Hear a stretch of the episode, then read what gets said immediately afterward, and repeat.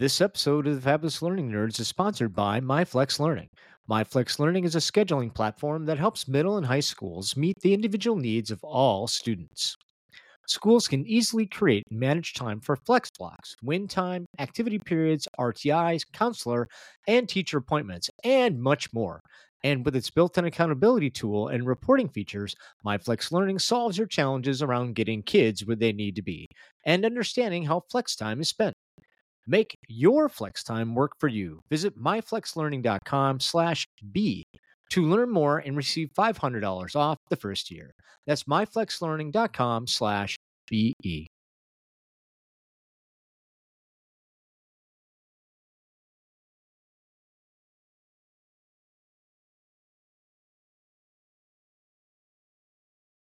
They are the fabulous learning nerds. Cause if you're tired ways of getting it done, you've got the fabulous learning nerds.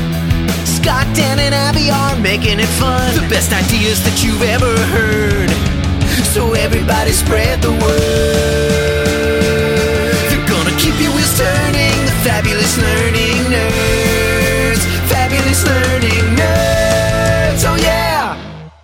Hey, everybody, welcome back to another amazing episode of your Fabulous Learning Nerds. I'm Scott Judy, your host, and with me, my partner in crime, Dan Coonrod.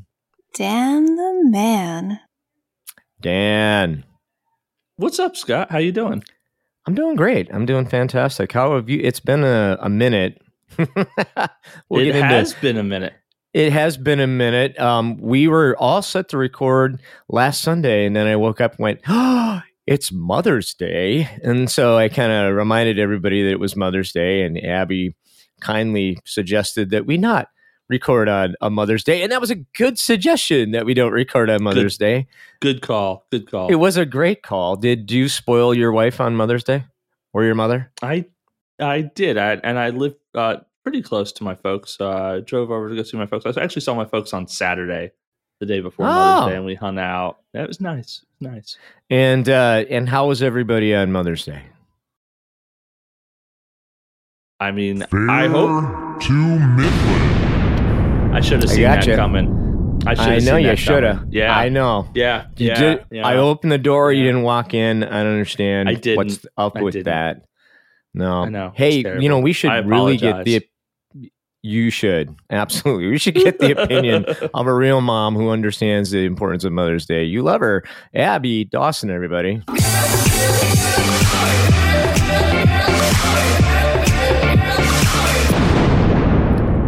Hey, Abby. Hey, Scott. How was your Mother's Day, Abby? was great. Okay. Lots of food. Okay. Food is good. It was it was good. Okay. All right.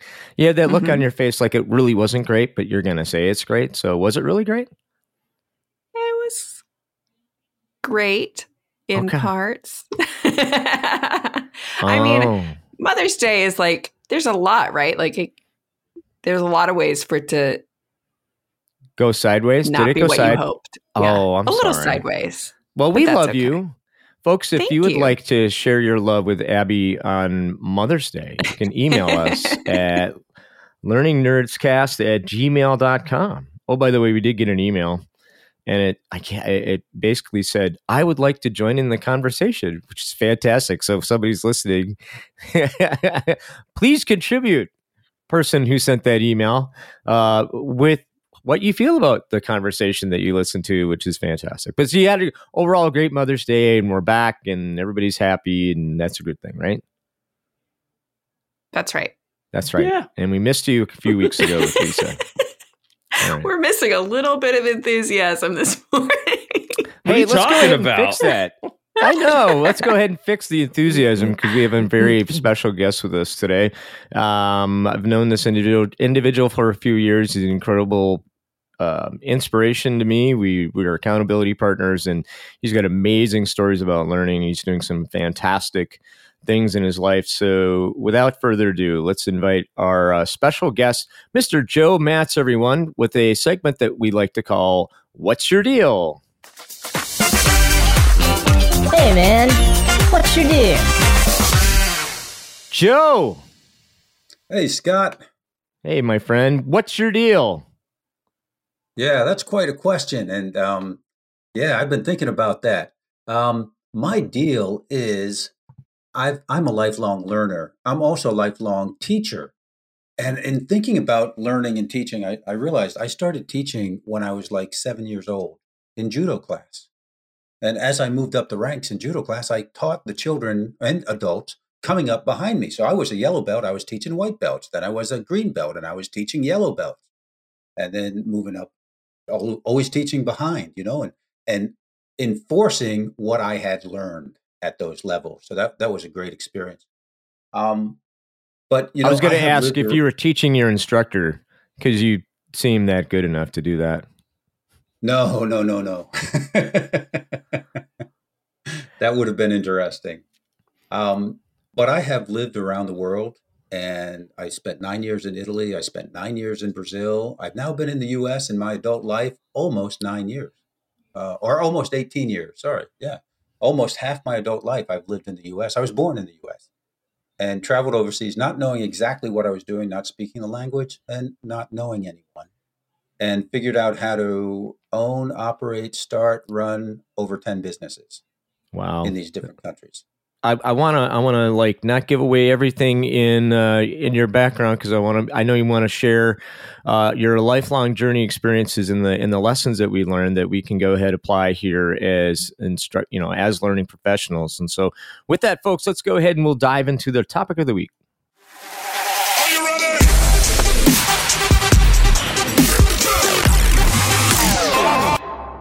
All right, lifelong learning and lessons from that, Joe. Um, where do you want to start? Do you want to start? Let's let's talk about Italy, Joe. Why don't you tell us a little bit about what made you go to Italy and, and some of the things that you learned um, by doing what you were doing in uh, Italy, in the boot, so to speak.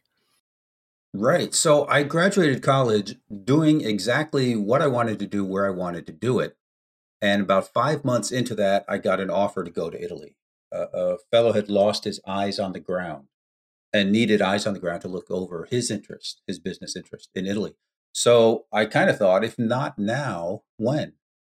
I had nothing tying me to the US. So I went to Italy and um, kind of fumbled around a little while, uh, just, you know, keeping an eye on things, trying to figure out what I needed to do. And one thing I wanted to do was to integrate into the society as much as possible as an American foreigner on, on Italy soil. And I avoided Americans. And, and the reason I did that was because I met Americans who had lived in Italy for three, four, five years, and they barely spoke Italian. They, they went to the American church, they went to the American bar, they ate hamburgers. And I decided I wanted to eat pasta. I wanted linguine, you know, I wanted saltimbocca. I wanted the Italian experience. So I avoided Americans, and it was very lonely in the beginning. Um, but I, little by little, I made some friends. We we would I made lots of actually lots of friends eventually. But I started to speak with the dictionary, and I started to learn what I needed to do in my job, um, being eyes on the ground, and eventually I became the sales lead in Italy, and I did that because the company introduced vitamins and I knew vitamins and and I could talk about vitamins and I could help the sales folks talk about vitamins and that's what I did. I went around the company went around the country teaching salespeople how to speak about and sell vitamins in a culture where vitamins were not the norm.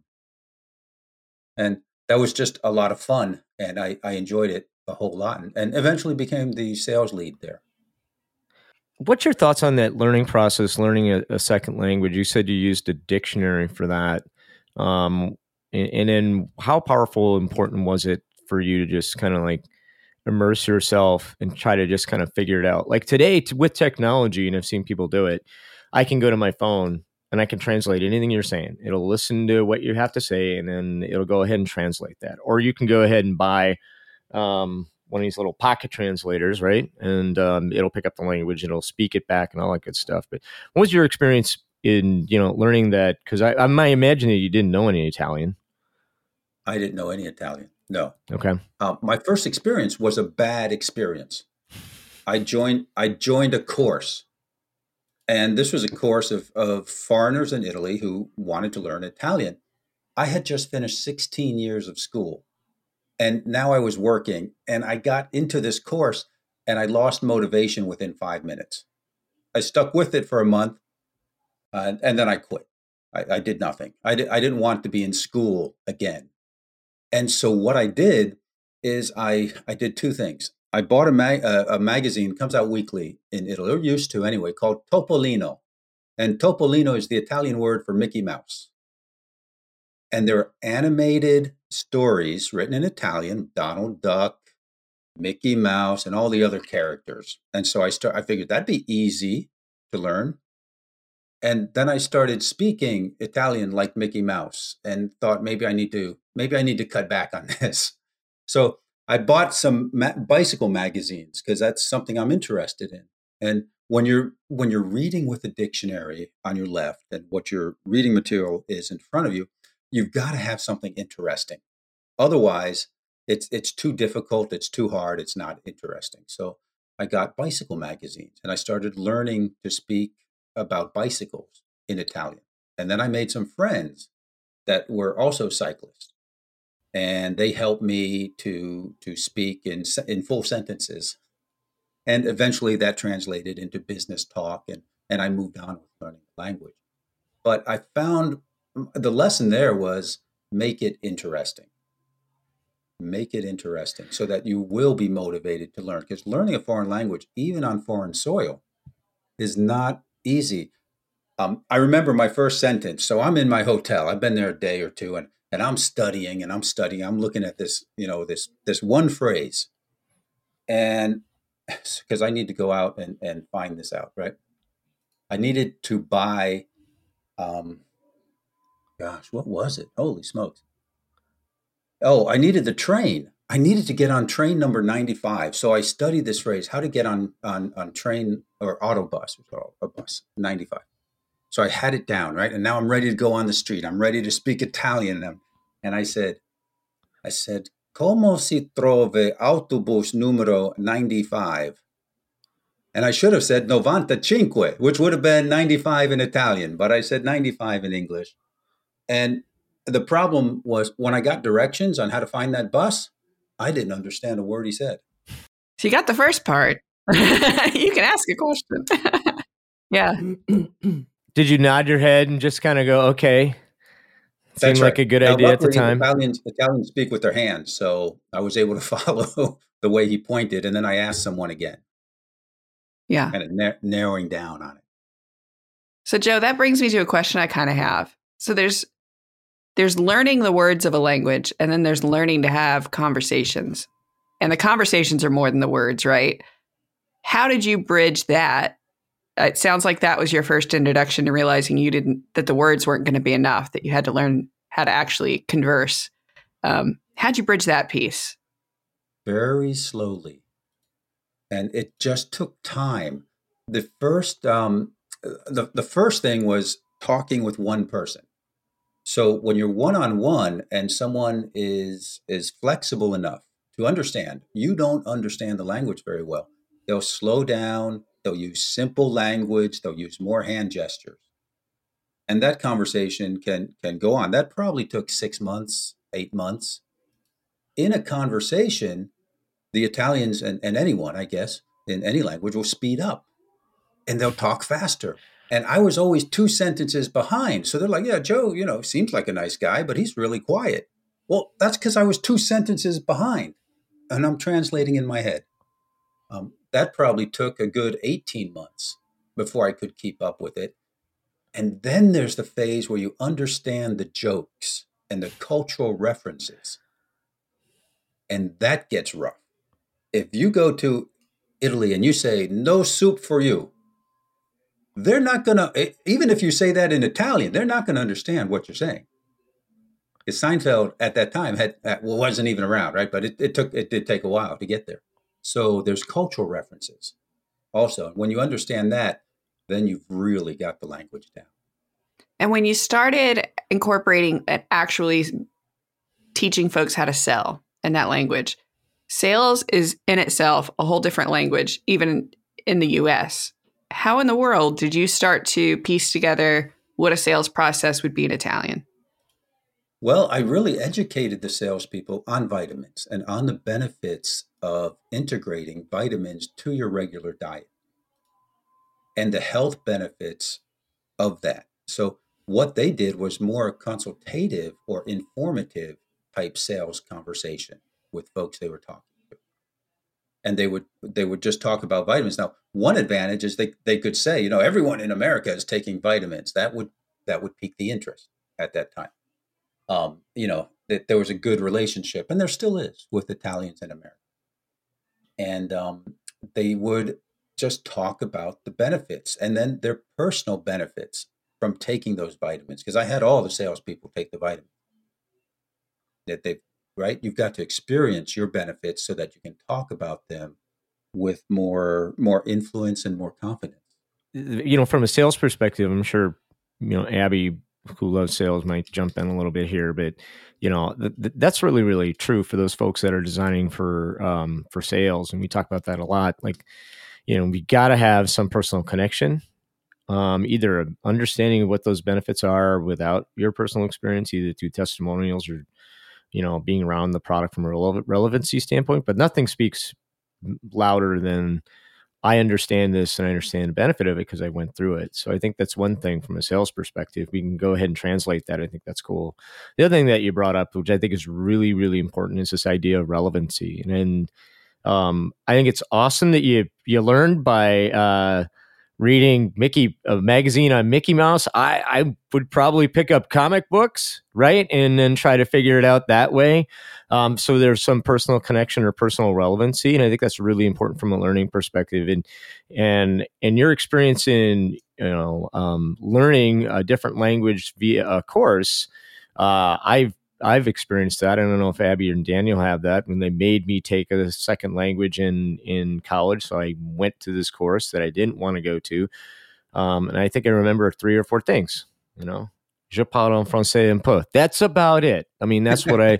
that's all I really remember. Oh wait, I'm sorry. Où est le WC? Apparently is where's the bathroom, which is probably a good thing. But and again, your answer would be I I wouldn't be able to translate that. So I mean, relevancy you know, is super important. Go ahead, Dan.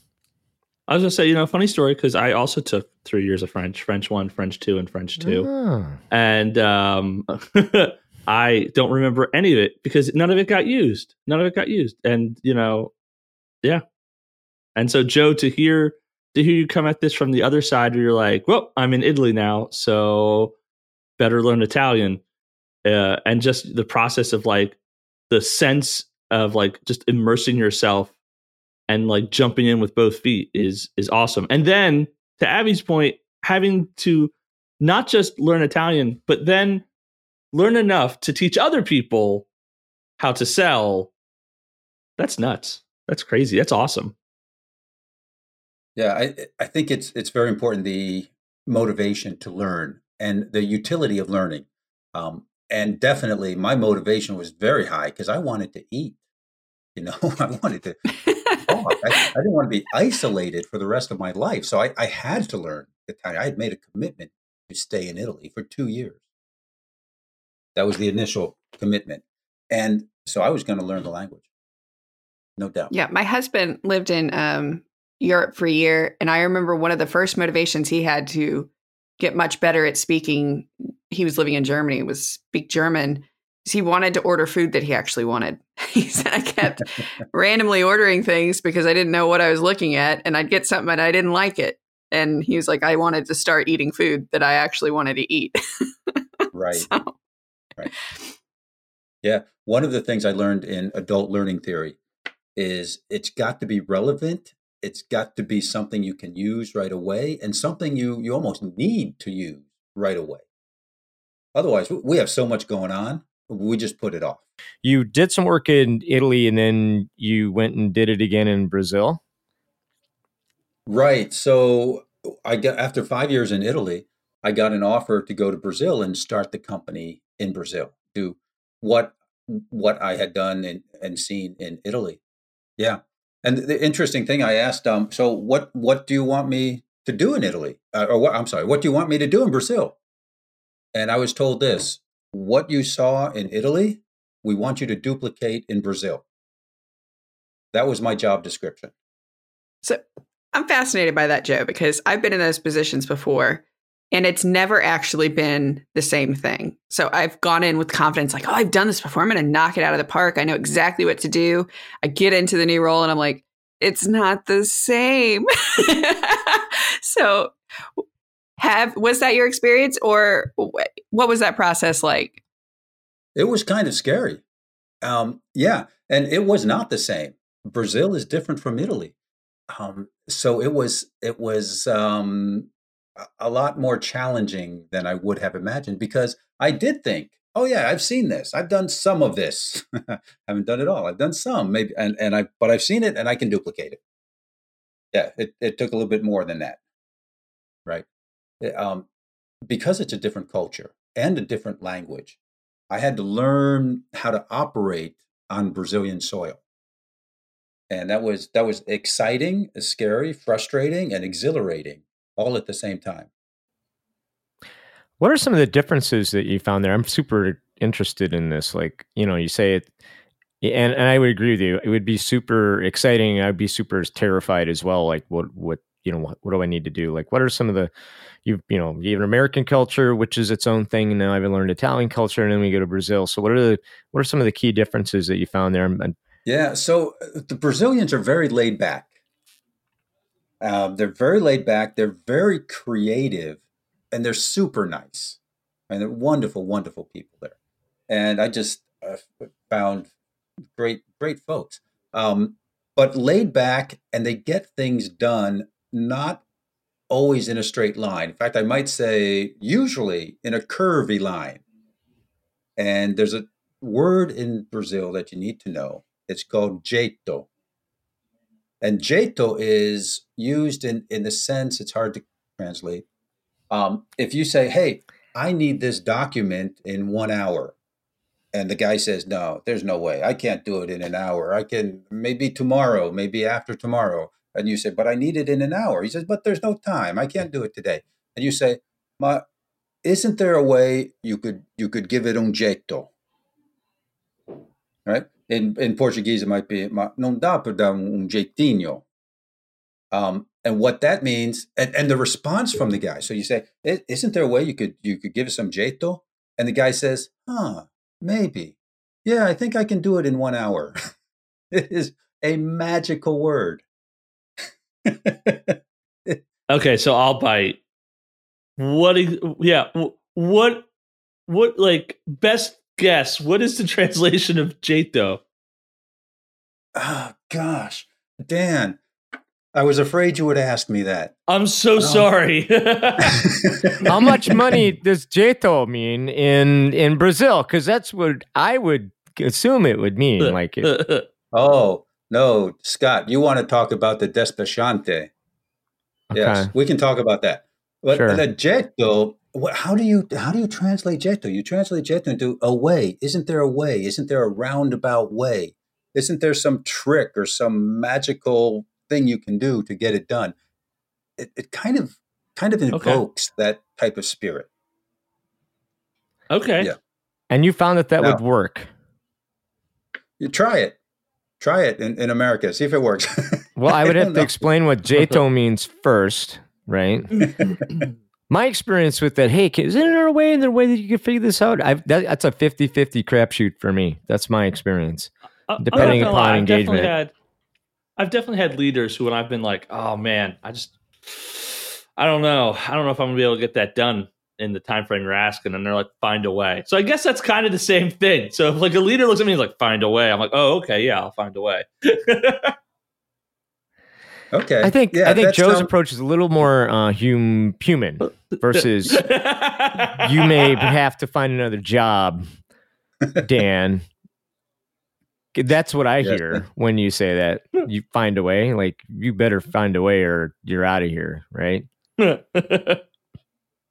yep. So so Scott, a des a despachante mm-hmm. is someone who has connections and can get things done for a fee. Okay. For example, if, if you need a passport, it might take two months. But you go to a despachante and pay him a little bit of money and give him the forms, and he gets it done in three days. So I'm not. uh, So I, I'm gonna. I'm gonna say this. Isn't that a bribe? No. No. Okay. Okay. No. No, it's a service, Dan. There's a difference between a ser- bribe and a service. service fee. It's a Mhm. service fee. My bad. Mhm. Okay. The expectation with the service fee is that you'll actually get the work done, correct, Joe?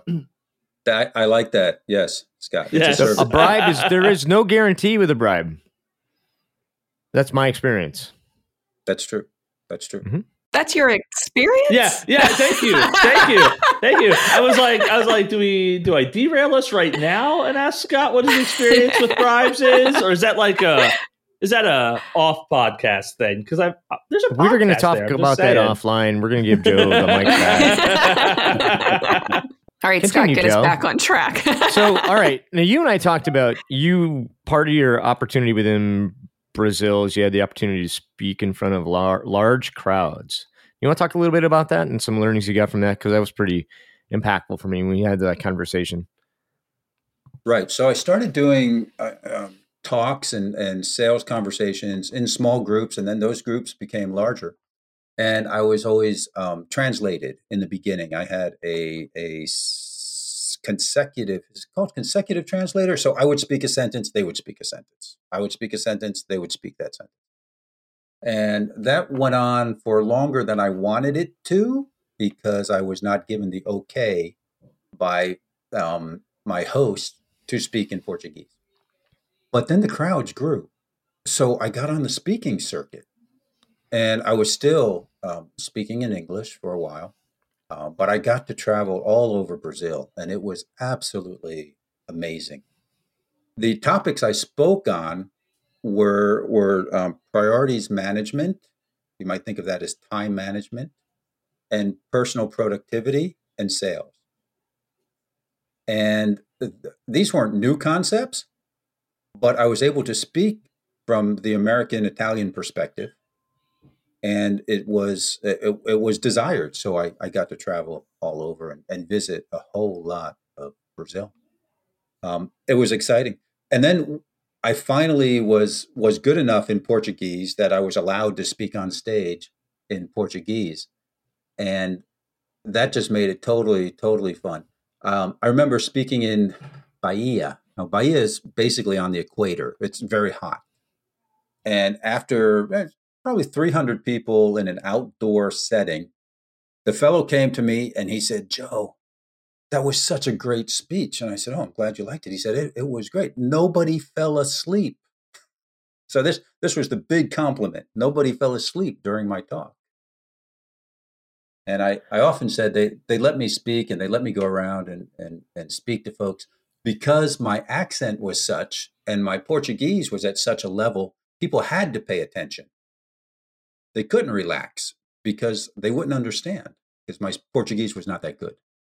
Um, and and you were talking to me about that. Um, you had oh, I I hate to say it, chills in your audience. Well, you had people who were there part, uh, and paid to be there to um, create a buzz. Um, so there, there were folks in the audience who were, um, I, I guess they were collaborators in a way. So when I was introduced to on stage, they would stand up and give a standing ovation and clap, clap, clap, and hoot and holler, and and so everyone else followed suit, and it got got the crowd excited. Um, before I I got to town, uh, they actually ran some contests every once in a while. Not not every place I went, but they would talk about certain goals to reach. And if you met, met that goal, you got to go to dinner with Joe after the talk. And oftentimes we'd have 20 to 30 people out for pizza after after my talk and we would just gather around and and chat. That, was a lot of fun and, and a chance for me to get to know the people there.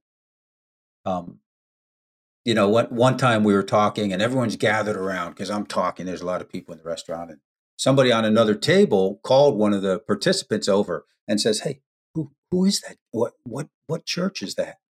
And they said, "No, that, that's not a church. He's uh, that's that's Joe. He's a he's a businessman." And and the guy says, "No, no, no. He must be a preacher because everybody's huddled around listening to him." I thought that was really funny. So having having people who are there to help you create in excitement not a bad idea, especially for um, in, today's environment like web calls. Um, that's a strategy that I know that my team has done many many times. Like, okay, I know what questions to ask, so if we put it out there, what questions people uh, have, and we get crickets, which can happen. You've got somebody in the in the room that can actually provide or help give you a, a, push. And if you don't have that person, you can certainly do that as a facilitator too, like po- toss out a question to get people to think. So I thought that was really interesting that they provided that for you, so you didn't have to think about that. That's that's great. And I and I love even if it's not um, completely genuine. I, I love the idea that I'm going to get a standing ovation. I think that that's a really great thing. So yeah, that's that does feel good getting on stage and and speaking on stage is absolutely amazing. Um, oh yeah, for, for sure. Me. I, you know, I know people are, some people are very scared of that, but I would suggest you do it. Just try it. Start small. The energy and the the exchange of energy is absolutely amazing when you're on stage. So, Joe, I've got a question. you've um, you've been in a lot of uncomfortable situations. You've grown from a lot of those. I'm curious. When you started out in Italy, when you started out in Belize, if you were in a position where you didn't know what was going on or you felt like you didn't have what you needed to get through a situation, like you didn't have the language skills or you didn't have the understanding of the culture, um, are you someone who has always kind of leaned in to say, well, what do I need to do better? Or did you become that person? Were you at some point in your life someone who was like, oh, this is uncomfortable. Maybe I need to back out or go find myself somewhere that is more comfortable? I'm guessing that you were the first kind of person, the lean towards it. Yeah, Abby, I, I think you're right. Um, I've always done that um, with sports in, in the beginning. You know, before I got into business, I would do that with sports, and and I did that with um, with college courses, and I leaned in. Yeah, um, uncomfortable situations are they're not really so enjoyable, but it gets better you know as you lean in and you learn what you need to learn and and you apply that and then you adjust along the way. You know one of one of the examples i like is when they first shot a rocket to the moon.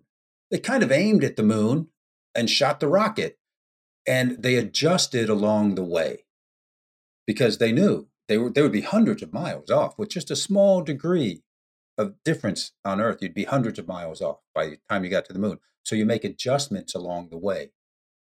And I think if you take a lot of the life activities and experiences that you're able to start and then adjust along the way, we all understand beginners. And we're all beginners when we start something new. Do what you can, learn what you need to do, and adjust along the way. Love that. Love that. I love that too. You um you then move on from Brazil and you went and I believe you opened up an, an English language school. You want to talk to us a little bit about that? Yeah, so I went to Italy and I, I first started in Milan. My first five years was in Milano, Italy. And then I went to Abruzzo. And Abruzzo is on the Adriatic. Um, we, you know, it's just a beautiful area. And I thought I would try something new. I'd get a job of uh, in, in a physical location with a boss close by. And I tried that and it didn't work. Um, the boss ended up saying, No, we're Joe, we're not going to do that. I said, But what about what we talked about? No, we're, we're not going to do that. I'm like, Okay, then I'm out of here. And I decided, you know, I don't need that at this stage in my life. I don't need that. So I started hanging up eight and a half by 11 sheets of paper around the town that said, If you want to learn English, call Joe. That was my advertising, right? And um, I started getting calls and I started teaching English. Now, what I did before I started teaching was to find a system that would work for me for teaching English. So I went to the largest bookstore. It was about 50 minutes away by train. And I spent the afternoon in the bookstore looking at their various English courses and books that they had chose one that made sense to me, and I started using that to teach English. I started getting clients. I started getting more clients. I started raising my fees. I started teaching on Saturday. I raised my fees again, and then I started hiring teachers. And I hired mother tongue English speakers. And eventually we started teaching Spanish and German in public schools, private schools, companies, uh, community associations, and private lessons. It was it was amazing because I I loved teaching English. Um, it was it was great, and then I only worked eight and a half months a year because Italy is a beautiful country with thousands and thousands of miles on the water and nobody likes to work or do extra things during the summer because there's so much other things and so during the summer i, I had off and i started a, a, mountain bike tourism school with some friends. Uh, we would take we would take tourists up to the mountains and go cycling. Um, but teaching english I, I taught children and I, I taught adults. And the I had to learn how to make it relevant and how to give them practice in the language immediately. Because, like Dan spoke about, you know, and, and Scott, when you take a course in school and you're not going to use the language, the motivation is very low, the retention is very low.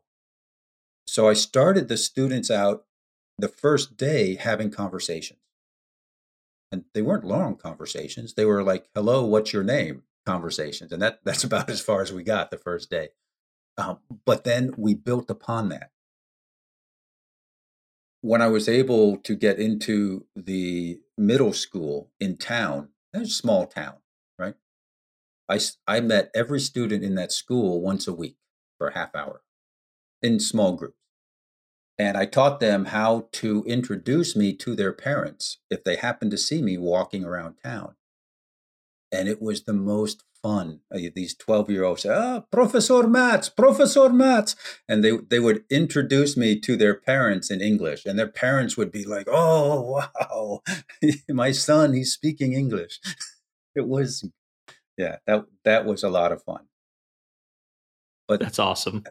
You know, you make it relevant and you make it fun and you get you get the folks practicing and using what they're learning and i found that the retention is so much higher at that point you know i think uh, i love that and that's like the rule for learning everywhere like not just for language but like if you make it fun and engaging and you make sure that they're going to use it like people are going to remember stuff i feel like too often we like we decide I'm going to teach people some facts just in case. And then we spend a lot of time to teach them some facts. And then they don't use them until six or seven months later when they do need them. And then when they don't remember them, we're upset at them. Like, why didn't you remember this obscure arcane fact I taught you half a year ago? And it's like, because they never used it.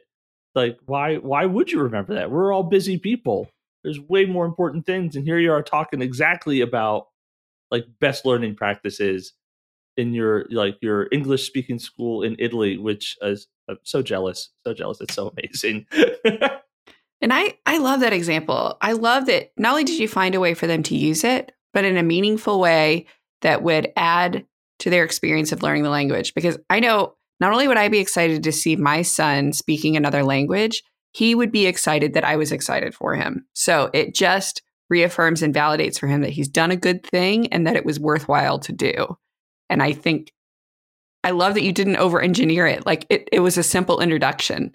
So it doesn't, you don't have to find this incredibly elaborate plan to make something sticky and effective. Um, I think it's a great example of good execution, Joe. Thank you. Yeah, it was, I was looking for the immediate win. I mean, we've all been 12 years old before, right? You want an immediate win. you want something that's gonna gonna happen right now, especially in today's world with with everything going on and and the retention rate and and the attention rate going down. You want that immediate win, and and that's true for adults too. Awesome. So you transition into doing all this stuff from a learning perspective, learning all these things and and all the uh, experiences that you had. I know you talked about climbing Mount Kilimanjaro. Um, actually, I'll pause there for a minute. Talk a little bit about that because that's something that I would love to do, but probably wouldn't. But I would love to know your experience, and I would love to know what you learned from that. Uh, and then we can go ahead and transition into you know what you're doing today, how all this kind of applies, right? So the things we've learned, and how we apply it. Yeah, great. Um, yeah, so I'm not a mountain climber, and the eight folks that made up the mountain climbing team are not mountain climbers. And here's how it happened: I'm, I'm sitting at an inspirational spot. We, we call it a bar, and I'm drinking beer and my dad says to me, Hey, Joe, if I climb Mount Kilimanjaro, will you come with me? And I was a few beers in, and I'm like, Sure, why not? And I didn't know he was serious. But we started looking and researching with the question could this be done? And could this be done by us? And we found out Mount Kilimanjaro is a difficult hike of seven days uphill. You don't need mountain climbing equipment. Uh, you do need some cold weather eh, sleeping equipment and hiking equipment. You need the right boots, but you could do it. It's it's possible. And we for we we got other family members involved, and we would be accountable on Sunday to post pictures of where we had hiked during the weekend as part of our training regimen um, I learned that accountability was very important because you didn't want to arrive Sunday and not have a picture to post in our in our private uh, social media group. So then we started learning about the equipment we needed. Um, um you know, one thing that that people have found very interesting. My dad wanted a trainer. He wanted a private trainer to help him get in shape to climb a mountain. So he goes online and looks for trainers, right? And a lot of people are saying get get rid of your bad bod, your dad bod, right? Lose lose three inches, get rid of those love handles, all things like that, right? Get your get your pre baby body back, kind of thing. And there was one guy who said, "I help middle aged men climb mountains." That was his tagline, and that's the guy my dad hired for obvious reasons and and he learned what he needed to do to get in shape uh, so that he could climb the mountain. And you know, one of the learning things of climbing the mountain is that we we were able to do it because we had expert guides. Our main main man was called MC. Right? We used to call MC Hammer, and he helped us get up the mountain. And his one of the words I remember is pole pole, which means slow, slow. It's not a race, it's a marathon. And you take slow steps because you're going up into altitudes where oxygen is is less prevalent in, in you know than sea level. Kilimanjaro is 19,341 feet high. And breathing is is not so easy up there, so you go slow. You take a step, two steps, maybe to go as far as you might go with one step when we're walking normally. Um, we had awesome people helping us out to get up that mountain. We had the guide. So there were eight climbers, and there was 48 people helping us get up the mountain. The Sherpas, if you will. They carried tents, they carried some of our equipment, they carried food. We had fresh eggs every morning that someone had to carry up the mountain so that we could have those fresh eggs. Yeah, there was a lot of help, and without them, we never would have made it up the mountain. The the the main guide he had guy he had his assistant guides, and he would train them. So part of his job was training his assistants so that one day they could be guides. And it was it was great watching him do this because sometimes MC would be in the back of the group and he would have one of his assistants leading us so they could learn how to lead. And then some days he would be in the front with the assistant or the assistant would be in the back. But they were they were switching roles as MC gave more and more responsibility to his assistants. so that one day the assistant will become a lead guide. And that on the job training and putting putting the assistant in the position of being the leader, I found um, very inspirational. Joe, it sounds like you've had a lot of roles where you didn't even know what you didn't know when you started. Um, putting training together, I've been in that position many times where people have asked me to design a training where I have no knowledge of the content at all. And um, I've had to create training anyway, which is fine. As a trainer, that's a, that's a lot of our role. What advice would you give somebody who's in that position? You're you you've got a task and you you literally don't even know what you don't know. What what would you do?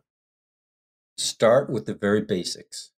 Start with the very basics and then uh, compose a list of things you need to know, of what you think you need to know. And as you go through that list, you'll be adding things to that list.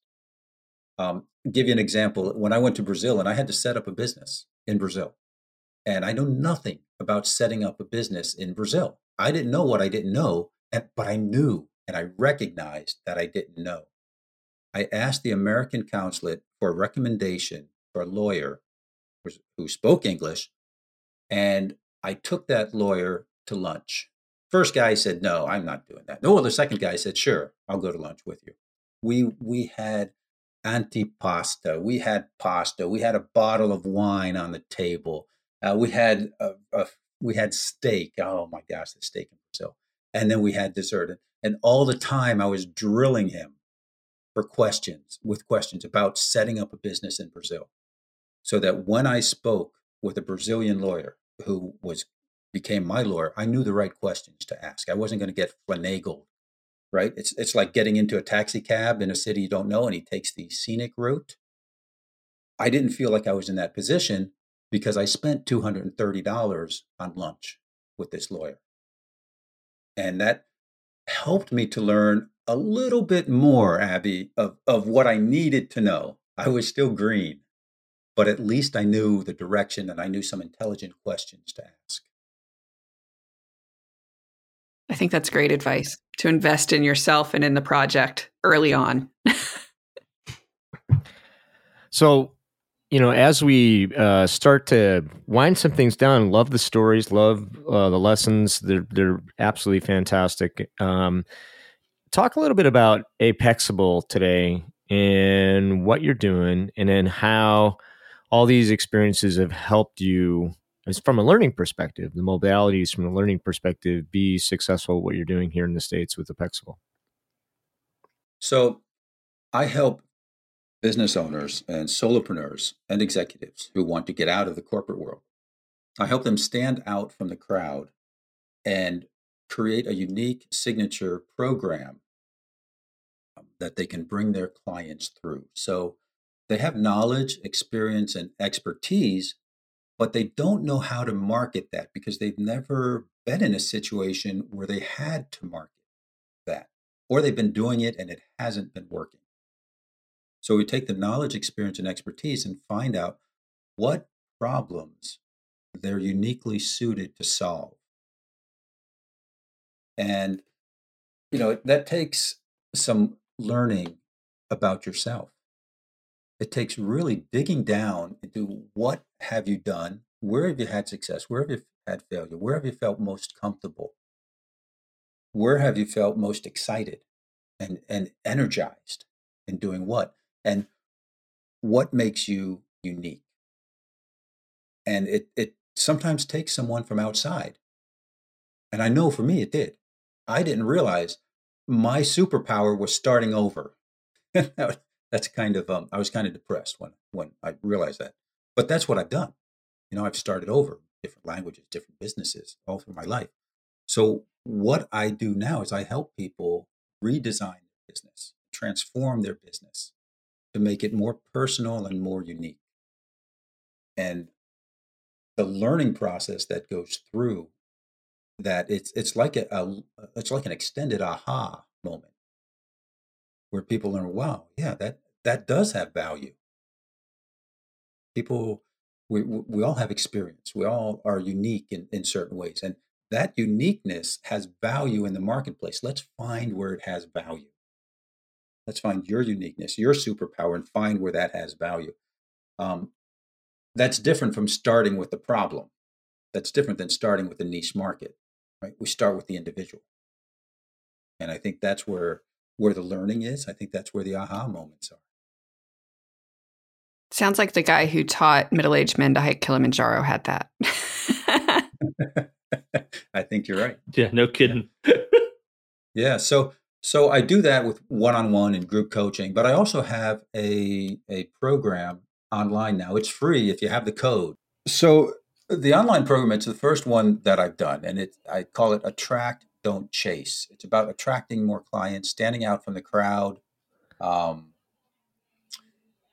creating an extraordinary value, and composing your compelling message there's tremendous value in it. More value than I thought I was going to put in because I kept expanding it and expanding it. And um, I was I was very generous with information and sharing that course. So I think it's a great course to do. I'm coming up with something much better, but this one is free right now or close to free, depending on when you're listening to this.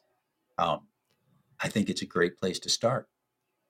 And you know, it's if you like what you see and you like what you hear and you like the style, then maybe we should work together maybe there's more value to come. If you don't, I'm not offended. It's not a problem. Find someone who you relate to. Awesome. Well, hey, as we begin to uh, put things together, is there any one thing that you'd want to share with our audience that didn't have an opportunity to talk about? You shared a lot of great stuff. Is there any like key leave behinds or key aha moments or best practices you want to share with our audience?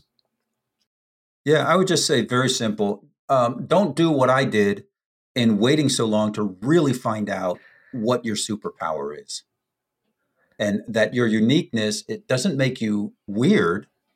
It just makes you unique and different and that is awesome. And and explore that because there's value in the marketplace because there's other people who are if i could say this that that are different in the way that you're different that are strange in the way that you're strange and they will identify with you don't need a billion people. You don't need a million people in most businesses you need to find the few that are that become your tribe.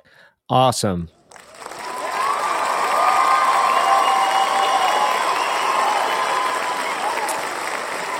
Well, thanks so much, Joe. Appreciate it. Appreciate your time here this morning.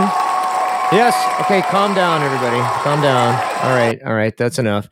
Hey, could you do us a favor? Could you let our audience know how they could connect more with you? Yeah, you can connect with me on LinkedIn I'm sure that'll be in the show notes or directly on my website, which is apexable.com. Don't forget the dash. It's apex-able.com. Thank you, Joe. Appreciate all your stories. Appreciate the knowledge and the wisdom. Don't stop learning, everybody. Learning's a lifelong journey. It's a great, cool thing. Daniel San. Yes, Scott. Did you do me a solid and let everybody know how they could connect with us? Absolutely. All right, party people, if you haven't already, hit us up at learningnerdscast at gmail.com. Email us any questions you may have. Finish up on a maybe an email you sent earlier last week where you said would love to talk more. That would be cool. Uh, email us any questions you may have for Joe.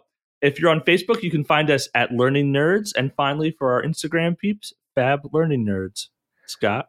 Hey, everybody, uh, do me a favor. Could you go ahead and hit that subscribe button? Share this episode out with your friends. If you're getting us on a podcatcher like Stitcher or iTunes, leave us a review. We got a whole bunch of really good reviews. Let us know how we're doing. It helps us improve the show that we deliver to you and get our word out to more folks. With that, I'm Scott. I'm Dan. I'm Abby. I'm Joe. And we're your fabulous learning nerds, and we are out.